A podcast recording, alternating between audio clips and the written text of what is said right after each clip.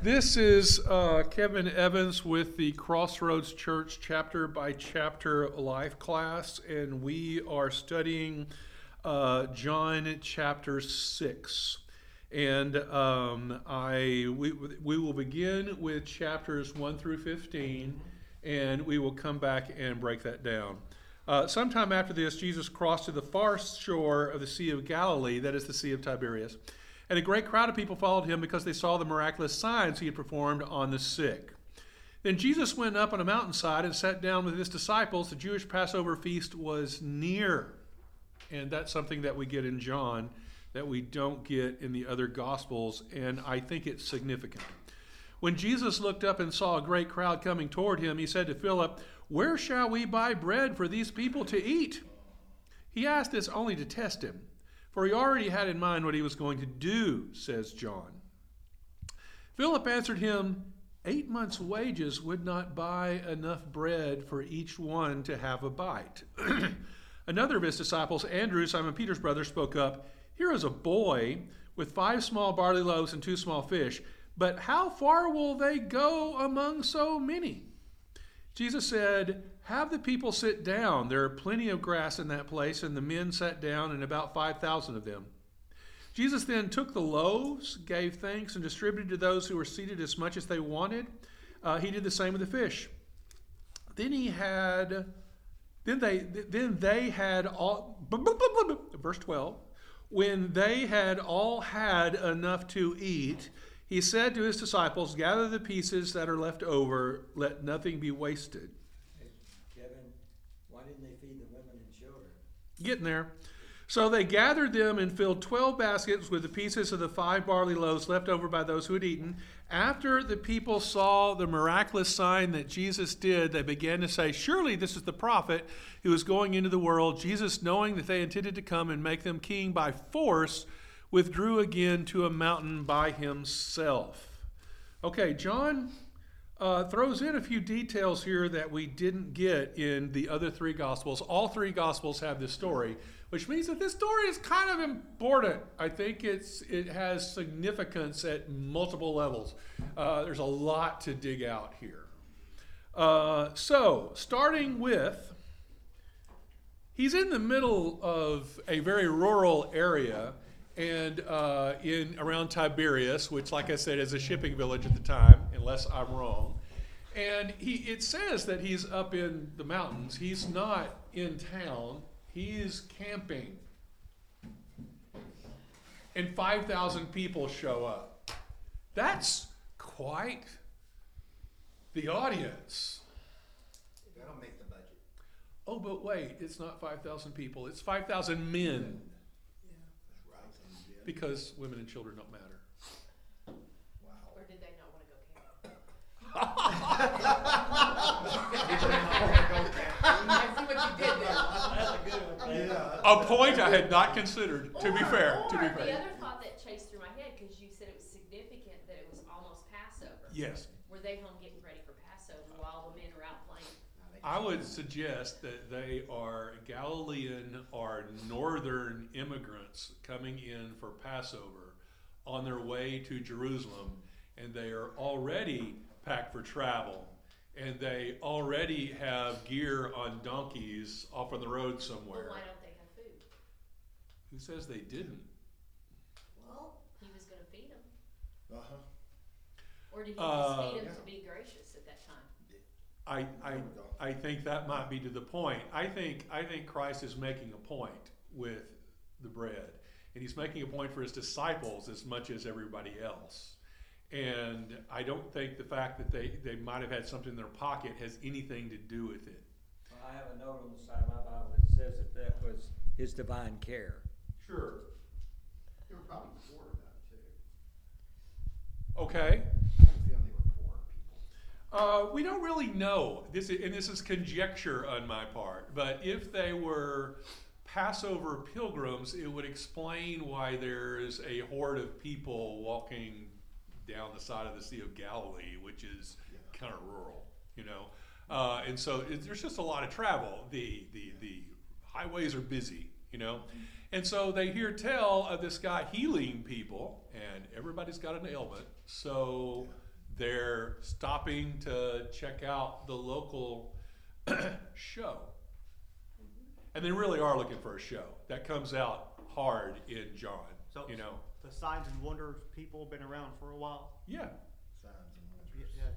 Yeah. Well, let me throw another perspective. This first group that came, is it possible they were truly people in need?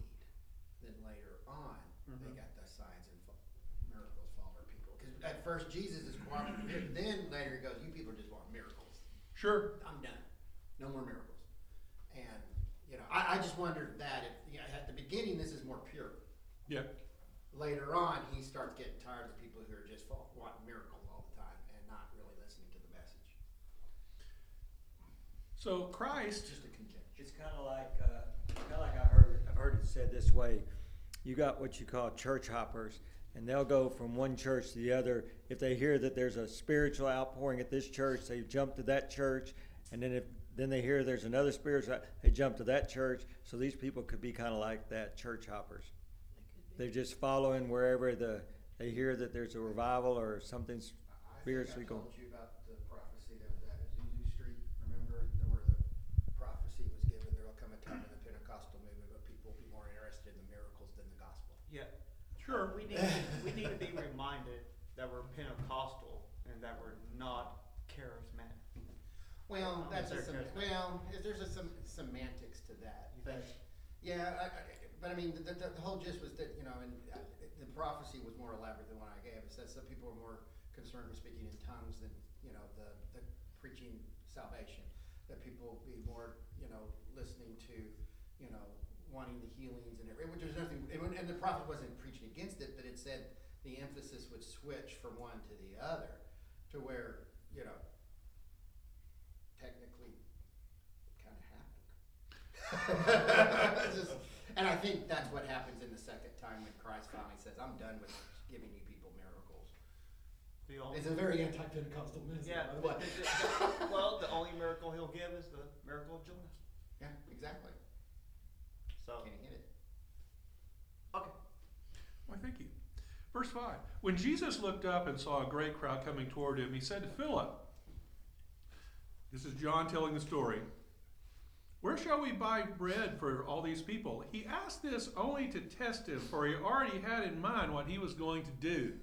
So he's being the Socratic teacher, baiting his student into a logical and spiritual conundrum. He, it's a test of Philip. And Philip answers, Eight months' wages would not buy enough bread for each one to have a bite. In the Greek, it's he gives a specific amount. 200 denarii would not buy enough to buy all, get all these people enough. He's an accountant. He knows the price of food. He knows where to get it. I bet when they're traveling, Philip is the guy that that handles all of the commissary. He's the what what, what what's the military word? The um, guy in charge of stuff. Uh, Oh, I can't believe I just Guy lost charge my. of stuff. General? No, who was in charge you said the. The sergeant? You mean like the sergeant? The, The the Clark from MASH? yeah. My brain seized. I know this word, and it's right there. It's prominent in Supply my sergeant? vocabulary, Supply and I simply cannot get a hold of it. Accounting. It is called a Military person in charge of supplies. Supply card? It doesn't matter. I think I've defined my term. I'll find it for you. This is why I stopped teaching. I have plaque in my brain. Okay, There is a teacher opening. leave it alone. leave it alone. We're being recorded now Yes, for I say it when it's posterity. recorded. That's right. Philip answered, Eight months' wages would not buy enough bread to, uh, for everyone to have a bite. So he is thinking in the natural, to quote my father in law. Uh, so he's not thinking the way Christ would. He's not putting his faith in Christ's providence. Quartermaster. Quartermaster! Yes! Okay. He is the quartermaster for the disciples. I'm betting. I don't know that, but I'm betting. Sounds like a wrestling. Quartermaster. No, it's a whole division. It's important. Quartermasters are very important, although they get no respect. Okay. kinda- This is kind of like a spiritual test for Philip. Yes. Another is the disciples, Andrew, whose job seems to be to just drag people in and introduce them.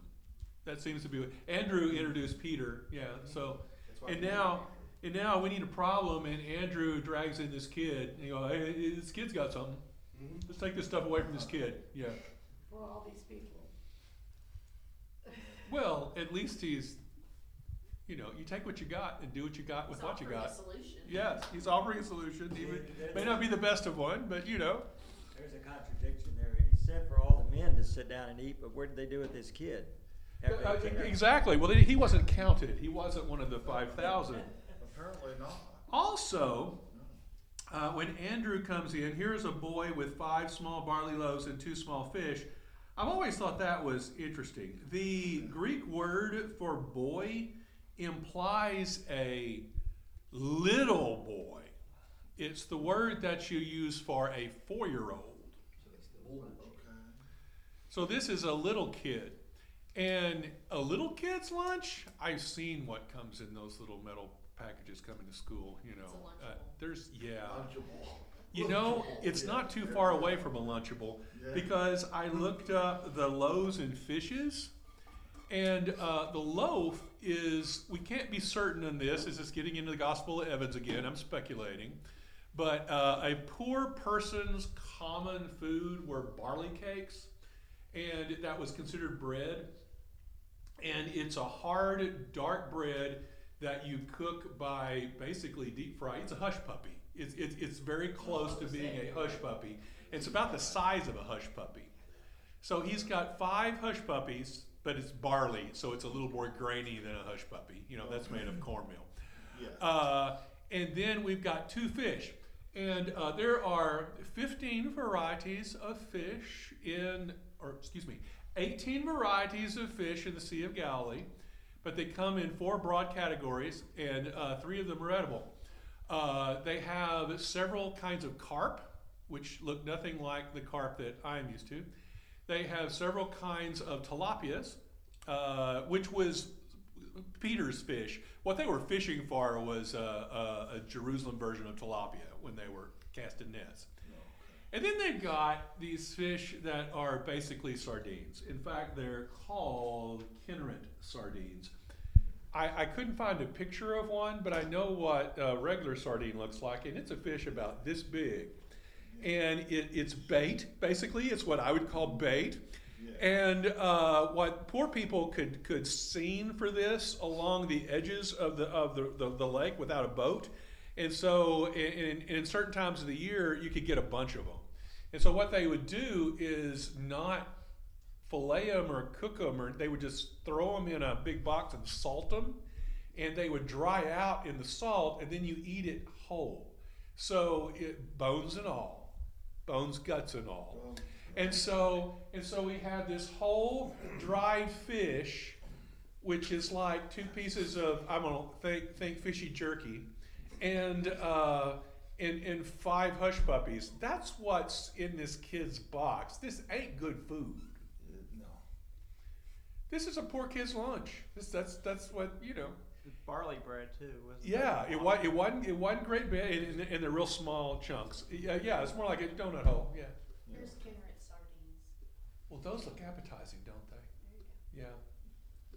Yeah. Oh my. I don't like No, no, no, no. Give me, Sorry. give me the hush puppy.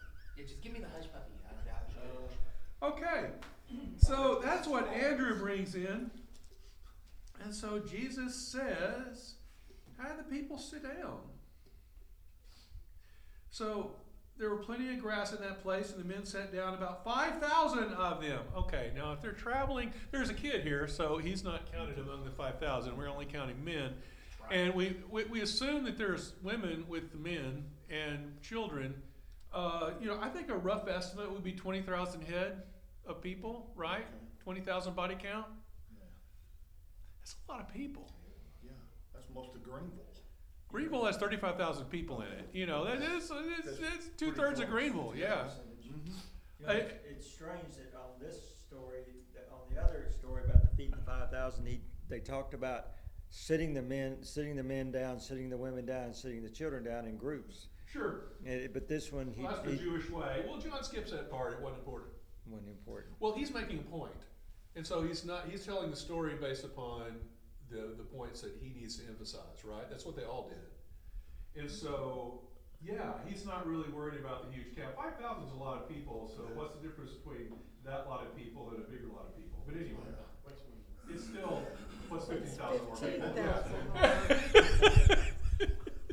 anyway, um, there's there's a whole bunch of people there, and he has them all sit down, and he distributes the fish. So he's got this much food, and he breaks it up among twelve people, and then they go out and they distribute to other people. Now. There's 20,000 people, 12 guys. This would take all day long for 12 guys to get 20,000 people. So what's happening is that I'm giving you some, and then why don't you pass it down the row? And, and we're doing that, and everybody's dividing them.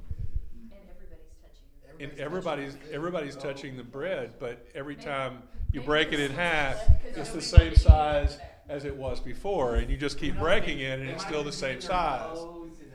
You, you, Uh, no. no, you folks are lucky I take communion with you. This is disgusting. disgusting. Just everybody touching it. That's why they changed the music now. It's all I don't, people still touch it. People don't worry about that. No, no, no, Yeah, Captain. no, it's, it's not dirty, cause they're breaking off a piece, handing it over, and the piece that they're breaking off is the part that came back, No. so therefore it hasn't been touched. I don't care. They're- At the Bronner's wedding, I watched one of those, the Bronner wedding, I watched down at that table, one of the kids going down the table and picking up stuff and putting it down. And the kids touch and put stuff down and stuff. I like, that's the table I'm not eating. Hey, Kevin. You should, you should speak to this a bit with your therapist. I Glad think I'm it not going help. with Hey, Kevin. No, so it's common Maybe they sense. forgot to wash their hands after they defecated. They lived to like, Andrew, stop. they lived to thirty-five and forty. We're Let, cleaner. let's not swirl down the scene. All right. Okay, Andrew. Stop. So they sit down and they spread the, the, the e- actually, I, I have to assume it's within an hour that everybody's got food and from these very, very small bag of food.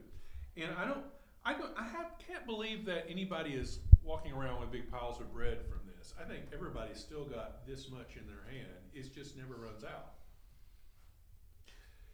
I couldn't find the reference, but uh, okay, going, going on to verse 12. When they had all had enough to eat, he said to his disciples, Gather the pieces that are left over, let nothing be wasted. So they gathered them and filled 12 baskets with the pieces of the five barley loaves. Oh, so it says it's barley there, good. And left over by those who had eaten. Um, there was a Jewish tradition about bread being left over at the end of a meal. And there's a, it's, I, don't know if it was scripture, but it was kind of a practice and considered to be unlucky if you left any leftover bread on the table. So what would happen is after the Passover and everybody had finished feasting, they would pick up all the bread and put it away, and then they would clear the table because it was important that the bread be addressed first. You didn't leave breadcrumbs. And uh, in my study Bible, in one of the notes, that says, "Leftover gracious hosts serve more than enough. This demonstrates the generous, generous Yeah. hospitality of God in the face of needs. Sometimes food was left over after a miraculous feeding." They all ate. Well, well, it says they all ate their fill, right? Okay. Do you think bread is holy because of the manna that the Lord fed the Israelites with as they were wandering through the wilderness? I think it's bread because it was easy. I don't think the bread is holy. I think it is a picture of that, though. Uh, there was a rabbi, and I've got it in my notes. Um, I couldn't find the name of the rabbi. The reference was Bruce. That basically said that the first redeemer uh, brought manna from heaven, and the last redeemer will bring manna from heaven too. It was like a, a, a prophecy among the Hebrews that the Messiah was going to make manna happen. So they were looking for something like this, And in those 5,000 people, I promise there were some uh, rabbis watching Jesus with a critical eye, you know. So uh, he was being spied on all the time. So um, I think it's a picture of that, you know. And so uh, he says, Gather it up and let nothing be wasted. So they gathered up and filled 12 baskets with the pieces of five barley loaves left over by those who had eaten. I found two different commentaries on this. One uh, suggested that the basket was basically the uh, ancient version of a backpack and was not particularly large. It would hold a change of clothes and your lunch in it, and you know, it's the thing in your shoulder. And which, so it would be that big. And uh, another referred to it, it because the word is kophinos, kophinos, and it would imply a larger, more bulky basket. They're arguing about what the word means and how big the basket was. Still impressive either way. It's still impressive either way. Uh, you know, all of this nitpicking of mine really makes no difference to the content of the message, to be honest. But uh, we, we don't really know how much uh, of uh, was left over. But still, it was more than this little bag of food this kid brought in. Still Yeah, a yeah. Still a miracle.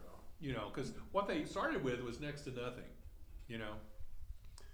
Okay, so they gathered them into twelve baskets with pieces of five barley loaves left over from those who had eaten. After the people saw the miraculous sign, and here is the point of John's message, they began to say, Surely this is the prophet who has come into the world, because you know he just you know made bread and he fed us all. It was a big miracle. We saw it. We saw it happen in our hands. I kept breaking it in half, and it kept you know moving on. Jesus, knowing that Jesus, knowing that they intended to come and make him king by force, withdrew again to the mountain by himself. So they're following him. He is teaching. And we know he's teaching because in Matthew and Mark, they both say he had taught them all day. And then he fed them dinner with, with bread and, and, and fish. And, and after that, they are so impressed by the bread and fish that they ignore everything that he's told them all day. And they want to make him The king immediately. the king that they're hoping for to overthrow the Romans because it's all about overthrowing the Romans. I wonder if he could do the same thing with the heathens. Is that just kind of disrespectful to Christ in a way? All they're just after is a king and after miracles.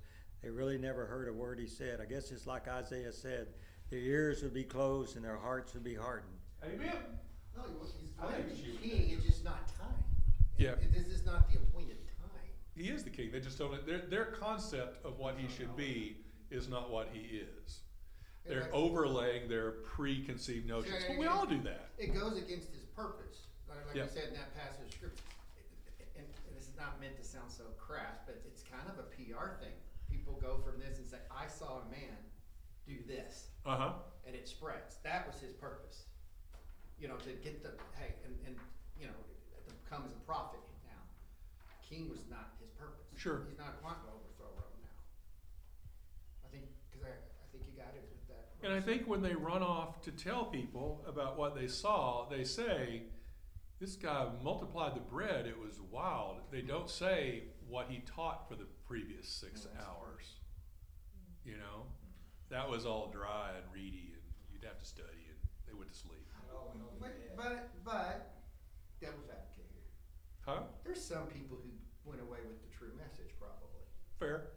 Now, maybe more of the worldly ones went away with let's make him king, but you got to know it from where did the people like the woman caught in adultery and all these people who had heard his message and come to him later? Did they come from this group, maybe? And Yeah. is this one of the sermons he taught that did hit someone in the heart? And I think even when it seems like a sermon fails, when you're convinced that nobody heard a word you said because they were barely paying attention to you and they were all playing with each other, I still think it has an impact. Because you know I've noticed I've taught things that I didn't think landed at all, and then three months later, oh wait, they got that. Wow, how did that happen? And You I, know? I preached message. I thought this is going to be the greatest thing ever heard by man. Sure. It Yeah, it's oh. terrible. That's always the way it goes. The more work I, I've had, I've had lectures I've prepared forever that have been duds, And then I, I walked in half prepared, and it's just The greatest blowing up, I've ever greatest heard. thing you ever Well, heard. which goes to show it's not the messenger, it's the spirit behind oh, it. Oh, is it? Okay. Yeah, I just wanna let you know that. And you sometimes can know if you're preaching that whether the people are hearing you, the Spirit will speak to you and say it's enough because then nobody's hearing you. I wish more preachers would hear that. Spirit saying, Stop. Stop, it is stop. You know what I, you know what I'm saying? Yeah, well, I mean, just, you give them, you preach it and you, you let the Spirit take it. Okay. I've got 15 minutes, and I kind of need to make this point because it's the whole point of this section. The next section is an extension of this first story. You really need to study them together. And that's when Jesus walks on water. He has moved away from the crowd that want to crown him and uh, make him the leader of the revolution and go attack the Romans. And he is backed up into the mountains by himself to pray. So he's gotten away from the crowds, and it's evening. They're all going back to their camps. And um, his disciples, he sends to Capernaum, which, if you look at the map, is in North Sea of Galilee. So he's on the west side, and they're going to go up to the north part and uh, he sends them. Yeah, and I'm not sure if this is in this gospel or the next. Maybe I should read the segment before I start talking about it. You think? Yeah. Go ahead. Verse 16 When evening came, his disciples went down to the lake, where they got into a boat and set off across the lake for Capernaum. By now it was dark, and Jesus had not yet joined them. A strong wind was blowing, and the waters grew rough. When they had rowed three or three and a half miles, they saw Jesus approaching the boat, walking on the water, and they were terrified. But he said to them, It is I, don't be afraid. Then they, uh, then they were willing to take him into the boat, and immediately the boat reached the shore where they were heading, which is a little tidbit that only John gives us. The next day, the crowd that had stayed on the opposite shore of the lake realized that only one boat had been there, and that Jesus had not entered it with his disciples, and that they had gone away alone. Then some boats from Tiberias landed near the place where the people had eaten the bread after the Lord had given thanks. That's significant. Once the crowd realized that neither Jesus nor his disciples were there, they got into the boats and went to Capernaum in search of Jesus. Okay. Galilee, excuse me, the Sea of Galilee is wildly 3,000 feet below sea level. New Orleans has nothing on the Sea of Galilee. It is, it, we've got the Mediterranean Sea here, topography, and then there's a mountain, and then we got this dip like this, and then another mountain. It's like a valley on the other side of this mountain, and the mountain is holding this whole ocean back. Like God put a finger. Yes. And at the bottom of this, we've got the Sea of Galilee, where you have runoff and springs feeding it. It is a good solid six miles across. It's fairly deep for a lake. And uh, it, it's, you know, when I think of a big lake, I think of Lake of the Pines, which is really more of a swamp, to be fair. Uh, this is, they call it, the ancient people called it the Sea of Galilee for a reason. It is difficult to see the opposite side of this lake. It's six miles across. You know, so uh, it, it was big. There were a lot of fish in it, as we've already discussed. So, because it's in this cup, in the evening, the air cools, and the air off the, the Mediterranean Sea will come over the mountain and down the, the, the mountainside, and the, the hot air will go up, and you have this churning effect of the air every evening. So you have this breeze that comes down from the north off the mountains across the Sea of Galilee. And depending on what kind of weather is going on in the Mediterranean Sea, that can get kind of surprisingly uh, choppy fast. You know, so the evenings in the Sea of Galilee, it, it's common to have a sudden storm blow up, depending on how much moisture comes over the mountain. And uh, sometimes it's a nice cool breeze, and sometimes it'll be a very quick storm, and sometimes you'll have a gale that you can't row against. You know, with, with, with white capping waves going across this lake.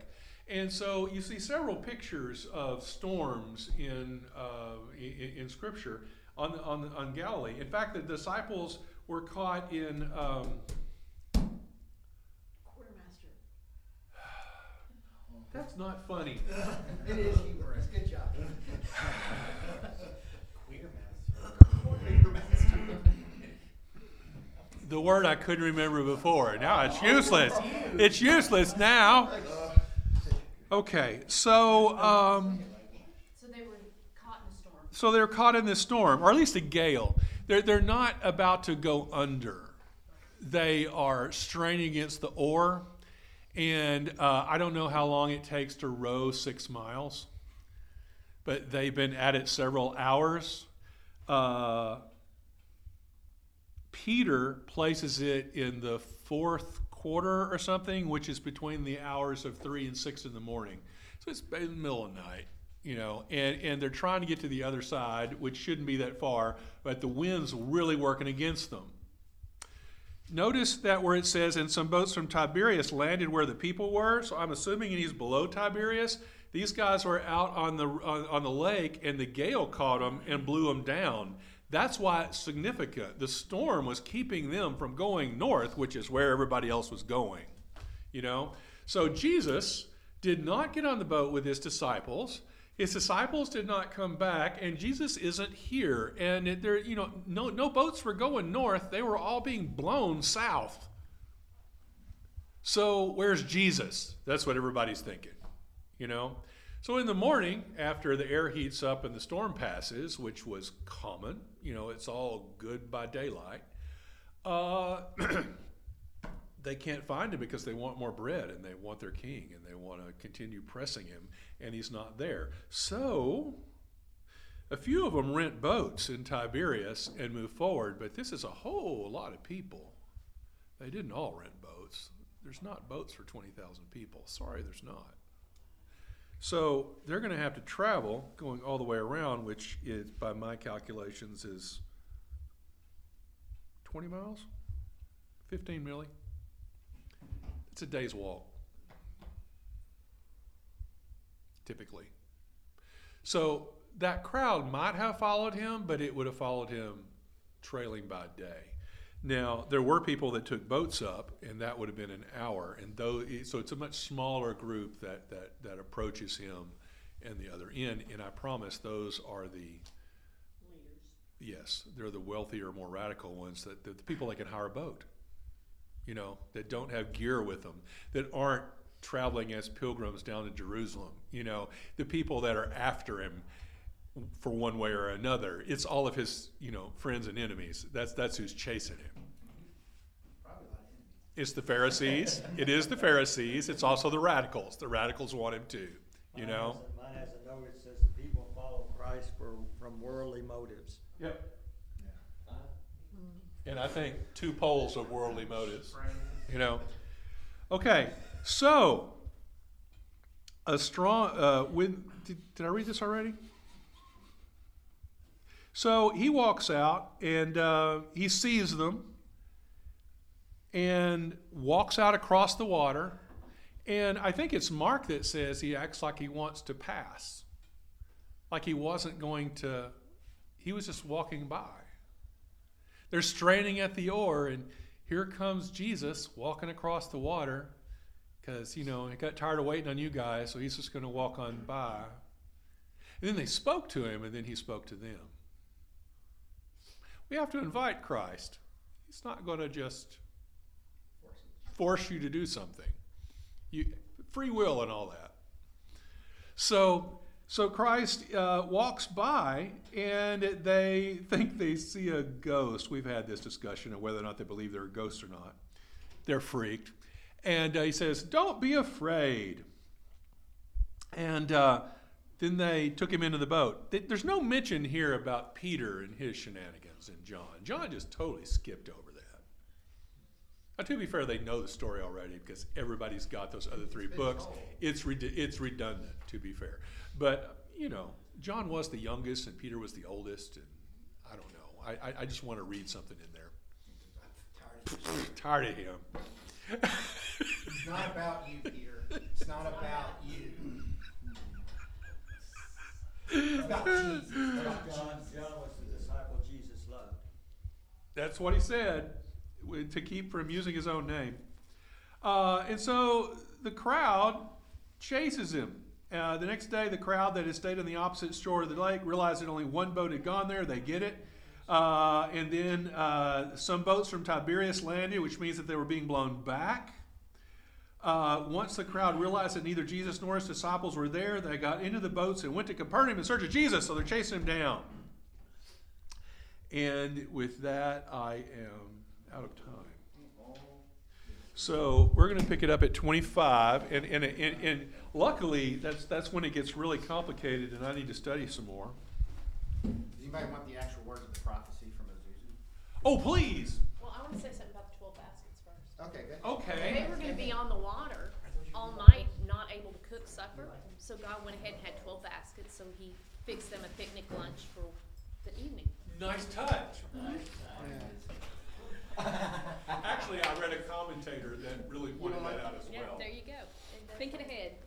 Okay, What, what- what, what was your quote? Uh, it is, uh, this was at Azusa Street. In the last days, three things will uh, befall the great Pentecostal movement an overemphasis on power rather than righteousness, an overemphasis on praise to a God they no longer pray to, and an overemphasis on the gifts of the Spirit rather than the Lordship of Christ. Wow, that sounds scarily. Uh, True!